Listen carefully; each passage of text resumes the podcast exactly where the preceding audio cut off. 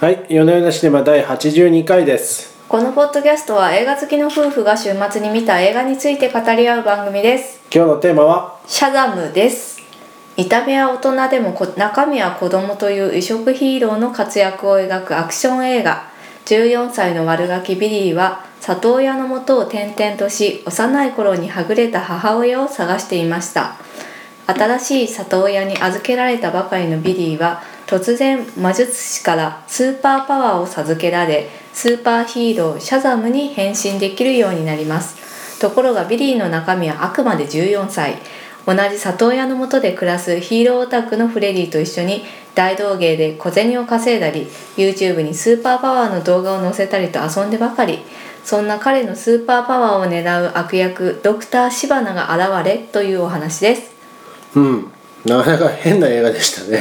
これ面白かったですね私好きですねそうですか。なはいるほど。あのね、うんやっぱり今までのヒーロー映画のアンチテーゼみたいなところもありまして、まあ、ちょっと茶化してるところはありましすね。てますよねちょっと、はい最近ねそのアメコミの映画化ってすごい多くてそうですあのね。これは DC コミックっていう方の、うんうん、うんえー映画化なんですけど、まあ、マーベルの方でもね散々「アベンジャーズ」とか映画化されてるんですけどみんなすごいシリアスなんですよ。どシリアスのものが多いですね。そう、まあ、子供たちが好きなねスーパーヒーローの物語なんだけどちょっとよりダークにみたいな、うんよりリアリスティックにみたいな感じのね、物語になってるんですけど、うんこれはあのその漫画が持ってる明らかんとした明るさみたいなものを引き継いでもともとその子供たちが読むものだっていううん。ところを生かしながらですねあの今のシリアスな、えーアメコミの映画化も茶化してるようなところがありましてなるほど。そこが面白かったですね。結構悪役なんかはまあいわゆる悪役でしたよね。あそうそういわゆる悪役であのめっちゃ暗い悪役の人過が去をです秘ねめた。マーク・ストロングっていう方なんですけど、うんうんマーク・ストロングってあのよくネタにされるぐらいあのこういうあたそうなんアでクすシかョン対策の悪役をやってるような人なんですよ。へえなあんでじゃあもうベタだなってそいうう感じなんだベ タそう彼がまあ正統派の悪役をやってくれているのおでーしかもこう悪役のイメージが強い俳優さんだからこそその対比で笑いが起きるなるっほていうどところがあってそのマーク・ストロングがラスボス的なことをなんかブツブツ言って。そうですでねシャザムが「はあもしかしてなんかラスボス的なこと言ってるあ全然聞こえない」みたいなことを言うと悪このろラあるスんボですスけがどボソボソボソまあ、そういうう、はい、ところで笑いが生きてるなというふうに思いましたね。なるほどねはい、なんかかっこよくないんですよねそもそもこそうう主役のヒーローが主役のヒーローがそうですねすごいスーパーパワーを持ってるんだけどなんか脂っこいおっさんの顔しててちょっとギャップのあるヒーローでうんその中身はまだ14歳っていうね設定だからいろいろなんかこう自分がちょっと目立ちたいとか面白いことしたいっていう欲求の方が強くって、世界を救うっていうところまで行ってないんですよね。うんうんうんうんうんそうですねでそもそもユニフォームもまあなんかかっこ悪いしああまあそうそうそうなんか髪い型かもにもなね髪型もなんなんですかねね、うん70年代のおじさんみたいな感じもうそうそうまあもともとの原作にあった通りの格そう好ななんんでだしとょう思ねうんですけど。まあ、そこも茶化してうんあえてかっこよくせずにダサい感じにねしてまそすねうですねでそのダサいユニフォームをこう電車とか乗ってたりとかするとみんなに笑われるんでそうね。そうですね、はいというシーンも描かれておりました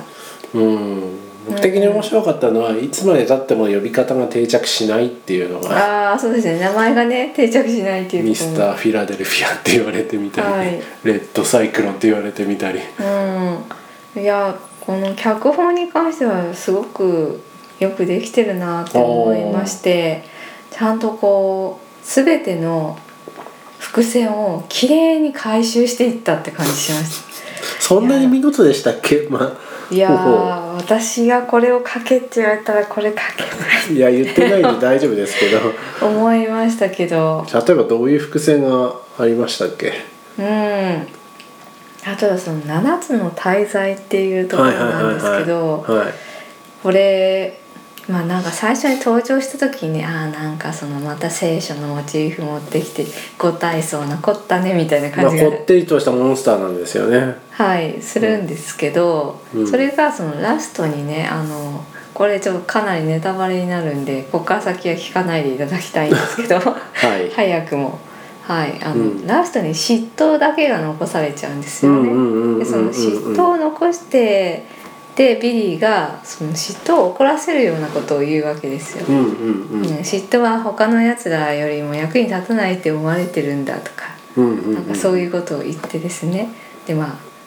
嫉妬っていうその滞在だからビヨーンって出てきちゃうんですようんうね。んうんうん本当は出てくるなって言われてんのにそこがうまかったなるといほうところどとわざわざその7つの滞在を持ってきたっていうところがうーんもう良かったなって思いましたしあとその最初にその兄弟の玉座を用意してあるみたいなことがあってて、はいはいはいはいそれなんか比喩でねまあ兄弟っていうふうに言ってんのかなみたいな、あんま甘いりこう中盤まで忘れてんですけど、うん、クライマックスでその意味がようやく明かされるわけですよね。うーんそうかと思ってなんでなんかそのわざわざその里親も里親がすごいあのー里子を集めてるお家でそうですねいろんな人種の子たちを集めて、うんうんうんうんであとなんかそれぞれのカラーを持ってるんですよね、うん色を色でこ確うかに分けてるじゃないですか確かに確あの主人公のビリーは赤い色をずっと着てて、でフレディは青を着てたりとかするんですよ。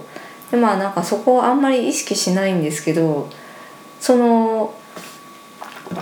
兄弟たちが変身した時にあそういうことだったんだとかっていうのを思いましたよね。あおーそうこれを分からせるためにわざわざこうモチーフのカラーをそれぞれに与えてたんだなと思っかにて確かに確かにだだからこうみんなおっさんになってるんだがこの人なんだろこうのなっ人てなんだいうろうなっていうそう予測伝わりやすいですねまあ、セリフでもそれ伝わるようにうん言ってるんですけど、なんかそそれぞれキャラクターをその里子たちに立てて、うんうん山椒クライマックスで意味を持たせてるんだなっていうーうのんを思いましたし、うん、うんあとねセリフで良かったのはあれですよねこういい妹だったら黙ってるみたいなのを最初にこうビリーが言ってお妹が落ち込んじゃうんですよ。あああのうん、うんヒーローになって家に帰ってきてのところですねううんんうんそれで、うん、であのー今度逆に逆境に立たされた時にビリーが一人であのーミスターなんだっけ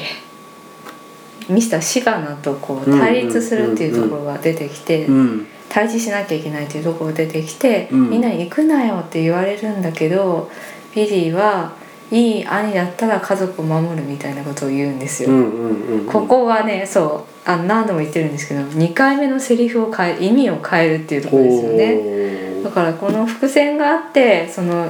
意味が出てくるセリフっていうのがあっほうてあと家族の話でも彼が家だっていうふうに思わなければここは家じゃないのよって里親が言うんですけど最後にそのセリフをビリーに言わせるわけですよね。でその柴名っていう人と対立させてんのも柴名さんはあの実のね家族がいるんですけうど、んお父さんとお兄ちゃんからずっといじめられてバカにされてるんですよ。うんうんでなんかお父さんの事故の責任も自分のせいにされてるうんで血がつながってるんだけど心は通ってないんですよね。そうですでねそのビリーの方は里親なんで、まあ、みんな血がつながってない家族なんだけど最後に一つにまとまってるっていうう、んこの辺もこうちゃんと伏線になっててあなんか全てを綺麗に回収したって思って素晴らしいなって思いましたよ私そういそうっすかやこれがハリウッド脚本術ですよと思いおおーまあそうですねましてはいうんまあそう言われてみるとなるほどなと思いましたねうんあと結構映画的な小ネタなんですけどうんあのビッグっていうトム・ハンクスが主演の映画はいはいはいはいがありましてはいでその子供が大人に変身しちゃって、はいはいはいはいでおもちゃ会社の社長あのになっちゃうっていう話なんですよね。でそのその時にあの大きななんていうんですかねこう実物大うの、んうん大きい実物大じピゃなアいノでっかいピアアノみたいに出てきて、はいはい足でその鍵盤を弾くっていうシーンに出てくるんですけどそのシーンを再現してるようなシーンが確かにシャザムに出てきてあのちゃんとその過去の名作をこう踏襲こう子供が大人になるっていうモチーフだからちゃんと踏襲してんだなみたいなよくわかりましたよねあれででそれすごいい有名なシーンまだからあわかそうるさすがにわかりますねみんあ、なうあ、んそうなんですねそうかアベックに目配せしたのね今ねみたいな感じでしたねあーなるほどねうんうんいやーというわけでいろいろあの感心することしきりだったんですけれども、ほうほうほうほうほう映画としてはでも見ててあのとても普通な感じはしますよね。まあなん まかあね普通っていうよりはやっぱりなんか奇妙な映画だなって感じしましたいやなんね。かこうそうだなうんなんか綺麗にまとめた綺麗にまとまってる。僕的にはこう笑いのツボがどこまでが笑いなのかっていうのはずっとわからない。ああそうですか。そうそうそうそう例えばあのえっと魔法使い、うんシャザムのうんあの力をくれるシャザムもなんか変じゃないですか。そうそうそれもちょっと笑えるとこなんじゃかないちょっと変なんですよそうね。安っぽいんですよシャザムがそもそも。そうそう。そうあなんのかシャザム魔術師がねあのこう選ぶシーンもなんかもうしょうがねえからお前でいいやみたいなみたい感なじでそうそうそうそんな感じなんですよ ね。がしかし割とこうゴソゴソゴソゴソゴソどしりやすな喋り方をうんうんしてて、あああそこはやっぱ笑うところなんですね、うん、だから全体のトーンとしてはちょっとチープさみたいなのそうそうをそう意そう識してチーるプと思いますけどうねーんそれは制作陣は分かってやってんじゃないかなって思いなまるしたほどねなんかこうチープで笑うところと、でもやっぱこう撮影とかはうんまあさすがハリウッド作だからってもう空撮とか動くカメラとか使いまくりの、うんうんうんめっちゃお金かかってる立派な映像じゃないですか、うんまあ、そこそのなんかその立派な映像かつ時々チープっていうのでこうどどこで笑っていいかよくわからんなっていううおーそうなんだ、ーんうん、私あの全体的に見て80年代風だなって思いましたけどねいやーなんかそこなんです80年代風なところも確かにあるんですけど、うんそのねやっぱねなんかねこうやっぱファミリームービーとして完成さファミリームービーですよって定価っていうとそうでもないと思っててうん割とこうまあなんか暴力的なところもあるしシリアスなところもあるし暴力的なところあったっけかいやーだっていきなりさあのー交通事故に遭って親をまあ半身不随かなんかになるとかああのの辺とか非常に暗いところじゃないですかなるほどそうそうダークナイトになるのかなみたいなうーん今時の今時のアメコミ映画的なところも結構多かったりしつつうんあとそうですねなんかね可愛くないですよね悪役がまあそれが笑いどころななそうなかなんのかで笑っちゃうぐらい悪役っぽくて面白かったですようんいねやなんか聞くとそういうふうに楽しむんだなっていうのを思ったんですがあでも今聞いてて思ったんですけどその監督さんがですね私見てないんですけどあの、うんホラー映画の監督なんですようーん「ライト・オフ・アナベル資料人形の誕生」っていう映画を撮ってるデビなるほッどド・ F ・サンドバーグさんっていう方で私あのホラー映画がとにかくに大嫌いな ので全てのホラー映画をスルーしているんですけれども割とでも結構このなんかライトオフっていうのはあの結構ねえっ、と映画ファンの間では人気があった作品なんで、きっといい映画なんだと怖いのよくか選んでる感じしますけどねギャグえうー、ん選んでないけどな、うん割とねサスペンスは好きなんですけどホラーは嫌なあんそこはでちすよそこに線があるんだあります大きく差がありますよそれででもなんか確かに演出でホラーの要素っていうのはあったのかもなそう最初にこそううだあねの窓ガラスがわわわわわってこうなんていうのあの霜がついてきてうんでその車が横あ転そうそうしそてみうたい結構な怖いじゃないですかとか確かあの薄暗いこう誰もいない夜の道でみたいなのは確かちょっとホラー映画の要素があるかもなってだから例えば「ゴーストバスターズ」とかはいああ いうのはまあもう笑いですよとマシュマロマンですよ敵がああなるほどゴーストもなんかこう緑色のねうん生抜けのやつ出てくるんですけど、結構怖いじゃないですか、うん7つの大罪たちうんなんかその辺のねこうーうんそうなんですね、まあだからこうわわどこが笑いでどこがシリアスなのかのツボをずっとこうどうどうなんだろうなどこでこれは笑っていいのかなって思いながら最後までいっちゃった感じでしたねうーんただ名前が定まらないっていうのはとにかく僕的には気に気に入りまいしたよや、なるほどうん、あんなヒーローいないですねずっと呼び方が変わら決まらないうんあとこうなんか想像力が貧困だからうん変なことに力を使っちゃうっていうところが良かったですよね、あのスマホの充電に雷の使使えるっていうパワーあるんですけどスマホの充電を道行く人たちにしてるとか確かにそういうなんか現代校っぽさみたいなところは小ネタとして挟んでるのが面白いなって思いましたよね確かにあれ面白いシーンですよねそう面白いシーンだからなんか笑えなかったのなんでなんだろうなそうか、まあ、うん YouTube に動画載せたりとか、うん確かにあのスマホの充電面白いなと思いましたようん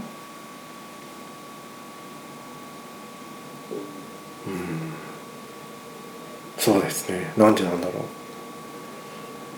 うん分かんないよ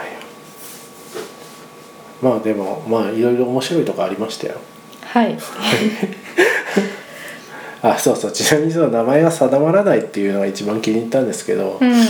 まあ後でこういろいろトリビア調べるとそもそもあのキャプテン・マーベルって言われていたり、うんシャザムって言われていたりそもそも名前が定まらないうん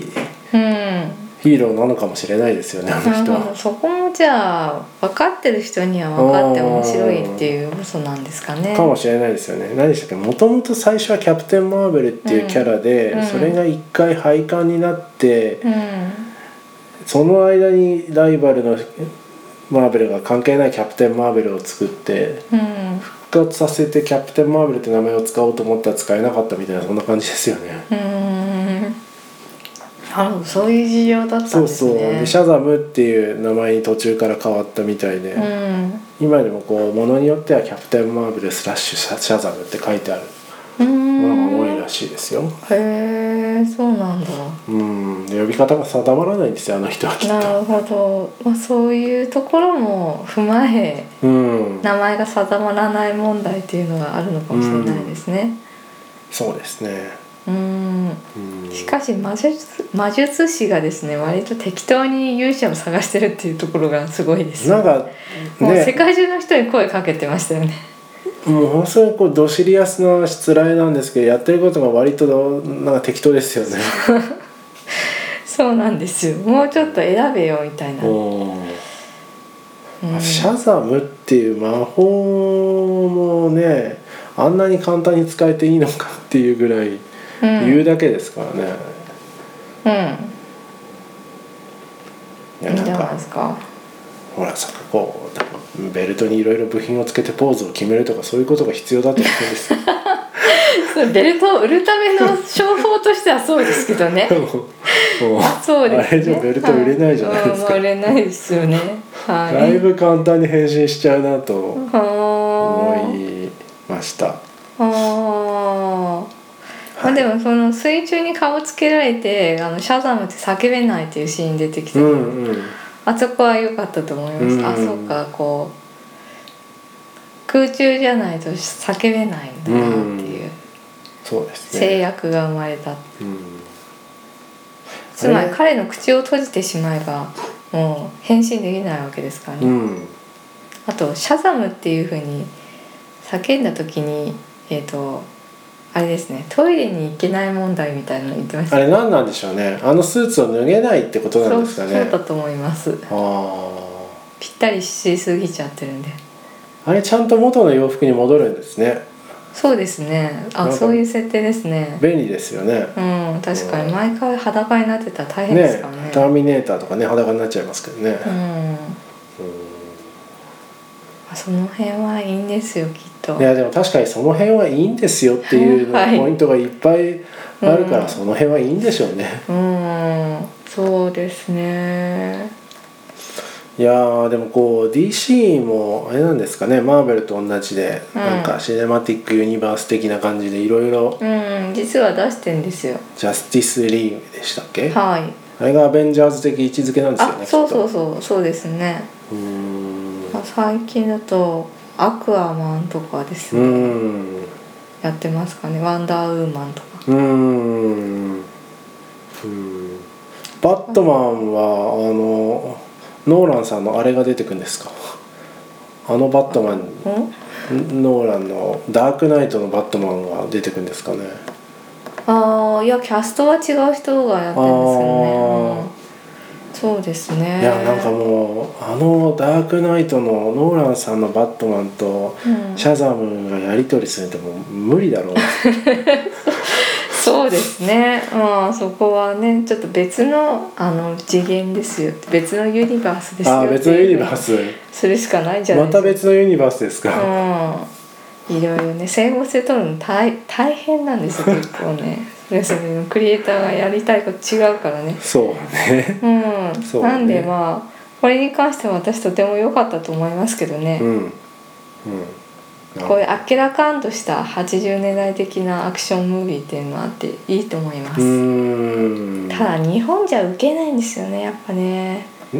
あーやっぱりあんまり売れなかったですか日本でなんか多分受けなそうな気がしますそようアメリカではね結構大ヒットしてたんですけどいややっぱそもそもこのねキャラクターに馴染みがあるあればねまだいいですけどねうんあとあコメディが好きかどうかっていうとにかくね笑コメディが日本だと受けないらしいんですよねへえへえなんでだそうろなんでうすねうそう涙が好き日本人は涙と愛へえでもスパイダーマンなんかも最近軽いですけどね割とねああねかまあ軽いから日本じゃあまりヒットしてないんじゃないですかねそうなんですか、うんホームカミングとかあんまりヒットしてないんだうんじゃないのかうなーんなるほとか適当なこと言ってすいませんどはいまあで公も共なんか収入ちゃんと把握してないですけどなんかなんとなく日本で受けなそうな感じはしましたあのビジュアル的にも うんしましたしました、はいまあ今週はそんなところですかねそうですねう他なんんか気になったポイントありましたこう気になったポイントとしては柴名さんの会社が何をしてる会社なんだろうってとこですかね家族のなんちゃらみたいなね、あのーそう家族を応援しますみたいな CM やってたんですけどえ何の会社なんだこれって思いました よね、まあ、とにかく大きな会社なんだってことが言えればよかったんだと思うんですけど大きな会社で家族を応援しますって言ってる割家族がバラバラになってる一家なんだよっていううーん強調したかったんだと思うんですけど、何の会社なんだっていう、うんまあ、とにかくあれですよやっぱ家族っていうのはお互いを思いやることからですねっていう まとめですよね。そうはあでビリーも探してたお母さんが結局見つかるんですけどお母さんのね真実を知ってビリーはまあ打ちのめされて、うんうんまあ、やっぱり里親の家を自分の家だというふうになうんすることになったわけですけれども。うんうんうん結局その血がつながってるとかねそういうことじゃなくてお互い思いやることが大事なんだよっていうことですよね。はい 立派な終わりでしたね、 まあ、まあ立派なまとめではありましたが軽い気持ちで見ていただくといいかなとういん、う映だからなんか画いろんな要素入ってんですよね。このさっき言ったそのオープニングのところは結構ホラーっぽいうん話で始まるし、結構書き方とかシリアスですからうねん、アクションムービーの要素ももちろんあるしコメディもあるしそしてこう、しっとりしたねその家族の愛みたいなところを描くところもあって、うんうんうんいろいろてんこ盛りの楽しい映画になっておりますので、ぜひ皆さんもご覧ください。